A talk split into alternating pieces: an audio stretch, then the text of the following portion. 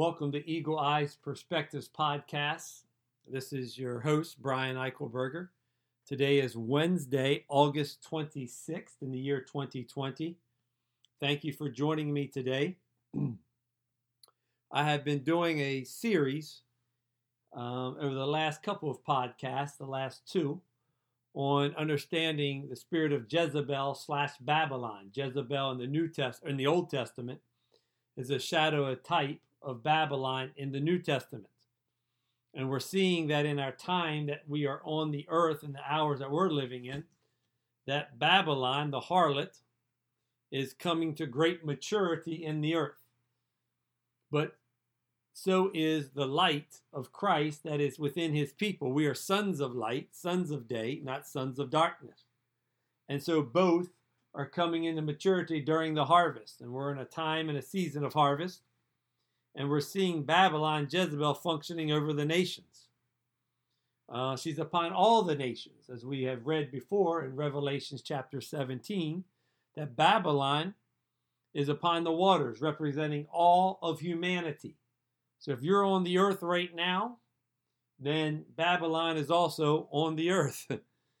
and though we may be in Babylon, we're not of Babylon. God is beginning to set apart a people who have are beginning to receive the mark of the Lord, so to speak, in this time and season, to come into a state of maturation. These are the sons of God, the overcomers, the bride. So we've got a parallel path of Babylon, who's a counterfeit to the bride of Christ. The bride of Christ is the remnant that's presently in the earth as the overcomers and the sons of God. And much of what the battle is over is over authority. Everything on the earth seems to be over authority. And within Babylon, there are three ruling powers and principalities and rulers of darkness within Babylon. I called this in the last podcast just to clear it up. I said this was like Satan's three cord strand. In Ecclesiastes 3, it speaks about the Lord having a three cord strand that's not easily torn apart, but the enemy is a counterfeiter of the truth. So he too has a three cord strand that's found within uh, this harlot, this world ruler called Babylon. and It composes of these powers of darkness called the religious spirit, the political spirit, and the spirit of witchcraft. The demonic hate one another. Um, the demons and these ruling powers and principalities, their whole desire is that they're so filled with evil that they themselves want to rule and control even one another. But they'll use one another for even the purposes of Satan. And so, what we see in the scriptures in the New Testament, as I talked about before in Mark chapter 8, verses 14 and 15, Jesus gave warning and said, Beware, watch out, actually. He said, Watch out. That means be alert, be awake, and keep watch. And um, of the leaven of the Pharisees and the leaven of Herod. Pharisees representing the religious people, full of good or works, works oriented, works righteous. They work in order to get the approval of God um, based on rules and laws and formulas. They hold on to forms of godliness but deny power thereof. And the religious is looking and always seeking glory and having glory. The Pharisees talked about this, and, and uh, actually Jesus did in John, I think it's 544 were they seeking the glory? And they like the glory of men. The political has the power, the authority, and it looks for the glory. So the two play off of each other, and it uses the spirit of manipulation and control, whether it's white magic or whether it's black magic. We'll talk about that later. Um, in order to maintain this power and authority and religious complex that it has, and all three are working together on the earth, and they need one another. And so last week, in the last podcast, we talked about the religious spirit. Today, I want to hit on the political spirit and get into witchcraft if time permits. So, the political spirit. Let me just quote here from Mark chapter 3, verses 5 and 6 to give you a backdrop. Um, this was happening on the Sabbath, and the Lord was speaking again to the religious people, the Pharisees. And it says, after looking around at them with anger, grieved at the hardness of their heart, he said to the man, Stretch out your hand. There's a man that on the Sabbath they didn't believe that you could heal on the Sabbath according to rules and laws. But Jesus looked at them and was grieved at them because of the hardness of their heart. Now, this word was used before in Mark 8, um, verses 14 and 15 and, and following, where their heart was hard. And when your heart is hard, then you'll have eyes that see not, ears that hear not, and a heart that does not perceive nor understand. And so he's saying, You're not getting it. You're not comprehending the heart and the spirit of my Father. And he says, Stretch out your hand to the man. He stretched it out, and his hand was fully restored. In verse 6, the Pharisees went out and immediately began conspiring with the Herodians. That's the political spirit. That's the political people. Against Jesus as to how they might destroy him. Satan comes to steal, kill, and destroy we see much destruction happening on the earth right now to counter and to come up against the purposes of Jesus Christ. The religious, the political, and witchcraft will oppose Jesus himself to seek to destroy him and those who want to walk and do the purposes of God in Christ Jesus. So, this is about destruction. We see this happening in our city streets. We see it happening in our nation, in the school systems, and and politics and religious um, institutions. It's really meant to demean and to pull down the name of Jesus, even though people will use his name. They will seek to destroy it because of the political spirit, the religious spirit, and manipulation and control. The political spirit is rooted in political correctness. Yes, I said it, it's rooted in political correctness. And it doesn't just have to be the United States government or any government. We can do it in church. People and pastors do it all the time.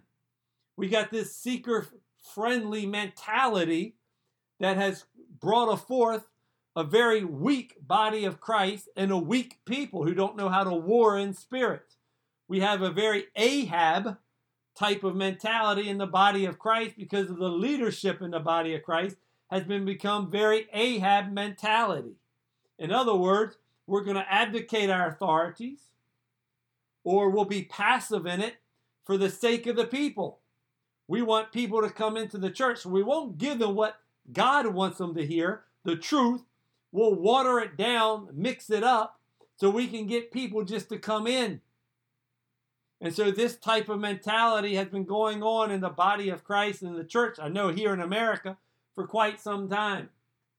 And over time, when you do that, you're opening up the spirits of the political along with the religious, along with witchcraft, because whatever you use to get somebody in, so you can draw men unto yourself or to your programs or to your systems, is what you're going to have to keep feeding them in order to keep them there. So the political correctness is a part of the political spirit. Now, I'm going to say this in the natural that one of the reasons that Donald Trump, I believe, the Lord revealed, is that he became president. One of the reasons was that through the eyes of people, he was not politically correct. There's nothing about him that I see that is a person who's politically correct. So, what does that mean? That means you say and do what people want to hear in order to win or to get what you want from them. It is rooted in the fear of man in order to be in control and to look good. I don't believe, and I know there's out there who are going to oppose, and that's fine. But when he was running for the office of the president, he said some things that was very harsh, that was just rude, things that I myself did not like, even though I'm a supporter of, of, of this president. But he said things I did not like and care for, and I like, oh my gosh, what's he doing? What's he saying? I think he's improved some, but he was so full of political correctness that he could really greatly offend people. Um, but he was very honest too, because he's not a politician. Career politicians will say what they think you want to hear just to get your approval and to get your vote. And this is what the political spirit does. and this is what the spirit of the Herodians, along with the Pharisees, were coming together with. It's rooted in the fear of man, it's rooted in hidden agendas.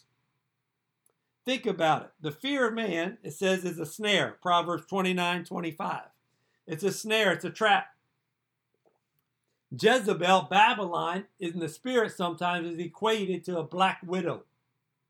A black widow is a spider that has a web. It's made up of systems. But once a bug or something gets into that web, it can't get out. It gets stuck. And she'll come and put her stinger, that's the witchcraft. She's the black widow, right into that insect and she'll eat it.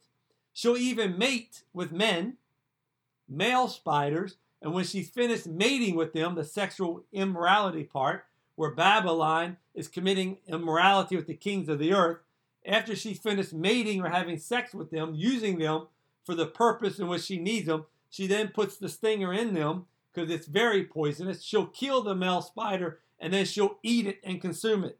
This is what the spirit of Jezebel and Babylon is doing in the hearts and minds of the nations and in the people. Think about it. In Luke chapter 23, Jesus was passed back and forth between the religious, the Pharisees, and the legalists, the Sadducees, the legalistic people, when he was being taken in for trial and jury. And the, the week of his um, coming in, prior to the Passover, or him going to the cross, I should say, and they brought him before the religious people brought him before who? Pilate and before Herod. The religious and the political, again, are seeking to destroy Jesus, the testimony of Jesus, and it causes his disciples to begin to flee and to scatter. They're put to flight. But see, we're in a time now where we're going to have to begin to step up and confront these demonic spirits. These are world ruling spirits. These are not lightweights. But we're going to have to teach on them so that the truth can get out and begin to pierce the darkness and the hearts of people so men can begin to get free. We've got to get free of this fear of man. We've got to get free of our hidden agendas. Now, the political spirit. It tries to make deals or trades one service for another. It's not based on truth. There's no integrity, but it seeks to mesmerize people into false loyalties and allegiance while demanding submission and uniformity through fear, greed, and control. It uses division among people and people groups. This is absolutely happening in our nation. Races against races. If you don't conform, I just saw it on the news today where a woman was sitting outside at a diner, and a group of Black Lives Matter movement people, who were, many of them were white, some were black, but some were white, were going up in her face, surrounding her, 30, 40 people, commanding her, demanding she better raise her fist because if she doesn't raise her fist for Black Lives Matter, then that means she is in agreement for white violence and that makes her a white trash. Again, trying to push people through manipulation and control. This is happening in Washington, D.C., and it's happening in other places too. They're bullying people. See? This spirit is now trying to get people to form to what they want you to form to. And if you don't believe it, they continue to pressure you until you do it. This is a type of the political spirit working with manipulation and control, witchcraft. And it brings divisions of people among each other. She did not raise her fist, although she said that she had before had been for the Black Lives Matter movement. What they were doing was full of pressure. She was being pressured to conform, and she wasn't going to do it. I said, Good for you. She recognized that's a demonic spirit and she did not feel comfortable in that moment. So this political spirit uses divisions among people group and plays them against each other in order to bring about their political and religious agendas. We must get rid of these mindsets and belief systems. these deeds are in us. We've got to get free of them ourselves before we help get others free. Now, why is it that Jesus would permit himself to be tossed to and fro by the religious and by the political? As I said, when he was going to the cross, he was being passed back and forth between the Pharisees and the Sadducees, the religious and the legalistic, and the political, Pilate and Herod. Now, of course, Jesus was willingly going to the cross. You know, that, that wasn't the issue. But we see these things playing out in the natural. And so there is some implication to them. We need to understand some things. Uh, turn with me to Revelations chapter 17, 7, or chapter 17, verse 17. Again, he's talking about Babylon. And I'm going to start around verse 16. I'll start at 15. That's where it talks about the waters. And he said to me, The waters which you saw where the harlot sits are peoples and multitudes and nations and tongues. And the ten horns which you saw, and the beast, the beast represents the, the world systems. It's got seven heads and ten horns. Um, it's demonic in nature, and it has these ten ruling kings representing the horns over the systems. These will hate the harlot and will make her desolate and naked. See, the demonic hates the demonic. Even the demons hate each other. But they'll use one another for the purposes in which they have to use to further the demonic agenda of Satan. Satan has a, kingdom, he has a system as well. And even though they hate one another, they will use each other to further each other's agendas. So here they are. They will make her desolate and naked. They will eat her flesh and will burn her up with fire. Verse 17, here's the key. Why did Jesus permit this? Why did he allow them? of course, again, again, I understand he's going to the cross. He has to go through this, but he could have very easily spoke to it. He didn't. It's for this reason right here. Verse 17. For God has put it in their hearts. See, God has put it in their hearts. The Lord's permitted it. He's put it in their hearts to execute his purpose by having a common purpose and by giving their kingdom to the beast until until the words of God will be fulfilled. So, why does the Lord permit these things to happen at times? Because there's a common purpose that the political, the religious, the harlot, the beast, there's a common purpose that they have but it's going to bring forth God's executed purpose. A common purpose that brings forth his executed purpose. There's another plan that the Lord has that the enemy cannot see. There's a common purpose working in all of this with Babylon, but in the end, there's going to be an executed purpose of God that comes. And this kingdom, uh, uh or this rule, this authority, of just this harlot is going to be given over to the beast until the words of God will be fulfilled. So, rest assured, there's a judgment and a justice coming to Babylon. And part of that justice and judgment we'll talk later in Revelations 18 is when the people of God come out of her. And the beast, all right, the false prophet and the antichrist will begin to come onto the scene. And the spirit of that is already operating. All right, but we're seeing Babylon right now while the systems of the earth, the beast, is still coming to that place of seven heads and ten horns. This thing is still being worked out. But don't worry, there's a common purpose that the Lord is permitting within Babylon that will bring forth his executed purpose. And a part of that is that our eyes are open, our ears are hearing, our hearts begin to perceive and understand, and we begin to come out of this. This again is when we take off the robes, take off our, our headdress, all right? We get cleaned up in the righteous acts of Christ, and we begin to walk in authority and power. Sometimes the Lord allowed in the Old Testament for the enemies of Israel to be what judged them and in that judgment they would awaken to the truth. So, turn with me quickly to Acts chapter 12. Let's look at this real quick. I want you to see the political and how it operates again. Acts 12. About that time, Herod the king, here's the political, laid hands on some who belonged to the church in order to mistreat them. And he had James, the brother of John, put to death with a sword. So, James, the first martyr of the disciples, he gets his head chopped off. Verse 3 When he saw, this is Herod, when the political, when he saw that it pleased the Jews, he proceeded to arrest Peter also. Now it was during the days of unleavened bread. There we go. Jesus said, Beware the leaven of the Pharisees and the Sadducees. And here we are again. And it wants to what? Put to death, destroy Jesus and those who are bringing forth the word of God and the testimony of Jesus. This is what put John on the island of Patmos. The word of God and the testimony of Christ. The political, along with the religious and witchcraft, will seek to destroy it. Why did he do it?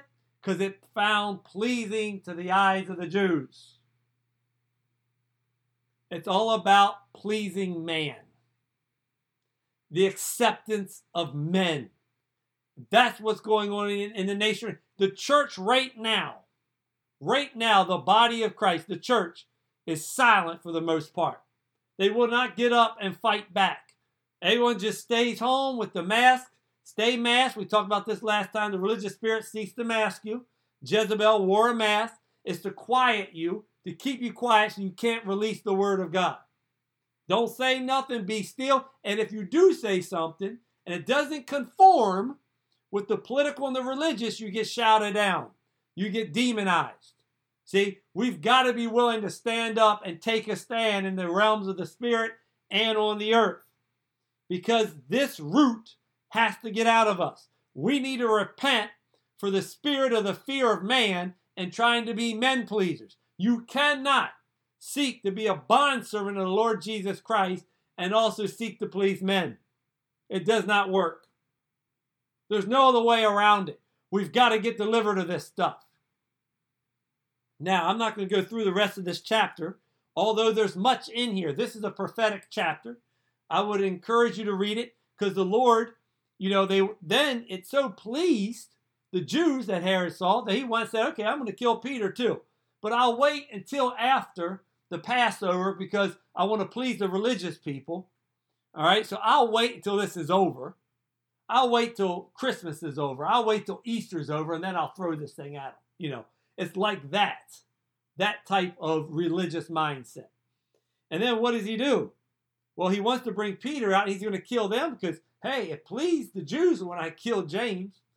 But instead, God's got another plan. Listen to what it says.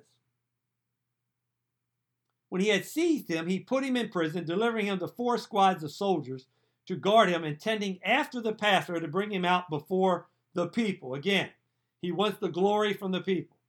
So Peter was kept in the prison, but prayer for him was being made constantly by the church to God. See, there again, there's a common purpose, but there's an executed purpose by God. The common purpose is this is a man pleasing thing. I want the acceptance of men. I want glory from men that only the Pharisees can give me. Because remember, the religious has the glory, the political has the power. They're coming together, they need one another. That's the harlotry that happens in our hearts. And so, what does he do? That's the common purpose, but God has an executed purpose. He calls his people to pray. When James's death takes place, all of a sudden they become constantly in prayer. See, the body of Christ has got to get to a state of constancy in prayer. Day and night, we're like the lady in, in Luke chapter 18 who calls out to the unrighteous judge. And finally, he gets so tired of her coming, he just gives her what she wants. And it says in verse 7 Now is our righteous Father, will he not also give justice to the elect who call out to him night and day? It's time for us, the body of Christ, to start getting into a state of prayer. Night and day, prayers, fastings, calling on the Lord that the justice and the judgment of God will begin to be executed into the earth. This is an executed purpose of God. So the common purpose was please men I'll cut their heads off, destroy the testimony and the word of God, and God raises up the people to begin to pray. And what happens? Angels are immediately dispatched. They bring Peter out of the prison. Peter goes to the place of prayer. They don't even recognize him, and they're amazed. We're in that same type of situation today. We're about to see the executed purposes of God come forth. Now, let's go a little farther in Act 12, verse 20. Let's see what happens with the political, because God deals with it. Here, listen. Verse 20. Now, he was very angry with the people of Tyre and Sidon. That's Herod. That was the region he was in. By the way, this region of Tyre and Sidon is the same region that Ethbaal ruled over. That is the father of Jezebel. He ruled in the in the area of Tyre and Sidon. And with one accord they came to him. So the people came seeking favor from Herod. And having won over Blastus, the king's chamberlain, they were asking for peace because their country was fed by the king's country. Again, you see where these things are coming together. We talked about this in the last podcast, where Ahab and Jezebel and Ethbaal, her father, had an, an allegiance. They came together with one another because it helped with the transportation. One was along the water routes, the other had to passageways through the cities and through the hill country so they could do business. It was also about mammon, it's about money. Much of what's going on the earth, and I'm going to explain this in the next podcast, with what's going on with Pharmacia, the pharmacy company, is all about mammon. They don't want you to use hydroxychloroquine. Numerous doctors have come out and says it works in the early stages, but the uh, CDC, the WHO, um, the American Medical Associations are cutting it down, shutting it off. No, don't use this. You can't use it. Why? Because it's very cheap. It's effective in early stages. They found that, but it won't cost you anything. They'd rather have a new vaccine that you got to give out to billions of people, require them to take it, and make the money, the mammon. The word in the Greek for witchcraft is pharmacia.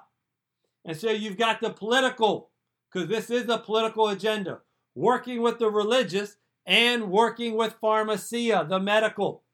Now, I'm going to hit on this later in another podcast, but just to put it out there now. Again, that's not to say COVID 19 is not real, it's real, but there's a lot of agendas and where they're forcing and pushing things through manipulation and control that's not to the benefit of the people, so that they can gain more power, authority over the people for the sake of mammon.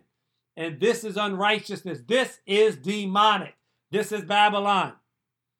So what happens? Verse 21 On appointed day, Herod, having put on his royal apparel, took his seat on the rostrum. There he is. He gets up in front of the people with all this power and authority. They're like, We need you, king. You're, you're feeding us. We need the government. We need the politicians. We need our political pastor up there. And it says in verse 23 the people kept crying out, the voice of a God and not of a man.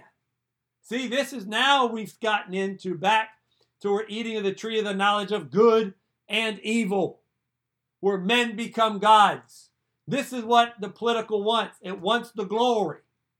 And so Herod, who was a king, and that time many of the Greeks and the Romans believed if you were a king when you died, you became a god. That's how you got the mythologies of Zeus and Apollos and all these other Greek and Roman gods. Verse 23 And immediately an angel of the Lord struck him because he did not give God the glory, and he was eaten by worms. So, this is a fine example of the political spirit functioning, and there's many others, but functioning out and through the fear of man in order to gain approval, to seek approval, and to bring glory to oneself. And we're seeing this in the earth today the religious spirit along with the political spirit, they're in an allegiance with one another. And they function out of witchcraft. I have a few more minutes. I just want to get started a little bit on the witchcraft and just give some basic definitions. before I finish today, and I'll pick up next week with the witchcraft again. So, the spirit of witchcraft, there is what we would call a white charismatic witchcraft and a black magic. And what we mean by that is a black magic is like your potions, your formulas, your drugs, voodoo, cults, sacrifices. Um, it can be games, Ouija boards, and other games, the video games you see. Much of it has symbolisms that are antichrist symbolisms. Satanic rituals. Most of your music is worshiping these false gods. It's demonic spirits. You have spirit cooking that's going on now. Many of the politicians and their wives, along with entertainment, the music industry, actors and actresses are into spirit cooking, where they're literally making cakes or pies in the shape of female or male testicles and reproductive systems, and they have parties and they eat. Sometimes it's very disgusting but they will ejaculate. Unfortunately, I'm sorry, but it's true. They will ejaculate on these things and then partake in a demonic satanic ritual as they then eat and consume it. So when there's uh, flee from the sexual immorality of Babylon and the things sacrificed to idols that you have eaten, all right, and all the demonic, the sorcery, it says in Revelations 18 that comes with her. These are the type of things that he's forgive, he's giving warning about. They did it then, and with, with Jezebel, it was done with uh, Baal and Astarte. So these things are still going on today. We just don't put the names with them all the time. But the very deeds and the actions are being done in the earth. This is demonic. Your white magic is things like emotional control, sexual manipulation, soulless manipulation, hype. It can be prayers that are curses and not blessings, where we end up cursing leaders or cursing other people. We manipulate with our words and our tongues and our eyes and our body language and the way we dress. There's, it's a soulless manipulation that's called charismatic witchcraft, or also known as white magic. So, witchcraft is a counterfeit spiritual authority that uses control, manipulation, domination, bullying, or hype. It's sorcery and divination are all forms of witchcraft. As I said, the word in the um, Greek for witchcraft or sorcery is pharmacia, which is where we get the word pharmacy from. Now, one thing I want us to know about this is that this sorcery, this witchcraft, is rooted in our carnal nature. Look at Galatians chapter 5, where he's speaking about the deeds of the flesh. He said, The deeds of the flesh are evident, verse 19, which are immorality, impurity, sensualities, idolatry, sorcery. There it is. It's the word for witchcraft in the Greek as well, it's interchangeable. So, this is a deed of the flesh its origin is in the carnal nature of man. When we use emotional pressure or words that are, have hidden agendas in order to manipulate, we're in a basic form of witchcraft. It's a basic form of witchcraft. Now, as we continue to practice these things and we're unrepentant, that door widens where it can become literally demonic spirits have access to our being. This is why we've got to keep watch over the soul. This is why we have the Spirit of God dwelling in us that will convict us of these things if we're seeking Him to know Him and walking with Him. This is about the hardening of the heart. Where is our heart in these matters? Are we a repentant people? I keep saying this podcast after podcast. We need to be in a state of repentance right now. The nation is a time, and the, the body of Christ, excuse me, is in a time of repentance. We keep looking for the non believers to repent. Listen, it start judgment begins with the house of God. If the if our nation is this dark, it's probably because this is happening in the church, and it is. It's among leadership. It's among people coming in to also gain advantages among leadership and weak leadership. We've had an issue of weak leadership in the body of Christ for quite some time. That this didn't come upon us and come into our nation. It's happening on our watch. The very example of this is Isaiah chapter 6. Prior up to chapter 6, what happens? I'm going to finish here. Let me just hit this real quick. I'll finish up witchcraft next time, but I feel I, I need to hit this real quick, guys. Isaiah chapter 6. The first five chapters is basically God speaking about judgment that comes upon nations. And I said this before, chapter 3. One of the judgments, verse 4. And I will make mere lads their princes, and capricious children will rule over them. The young people begin to rule. They're the ones you see in the streets tearing everything up. In verse 11, woe to the wicked, it will go badly with him. For what he deserves will be done to him. O my people, their oppressors are children. Your youth begin to rule over you and oppress you, and women rule over them. O my people, those who guide you lead you astray and confuse the direction of your path. Where's the godly male leadership in the body of Christ and in the nations? And I'm not just talking politically. It could be in the household. It could be in education. It can be in businesses. People who are not using religion, politics, and manipulation to control, but godly man.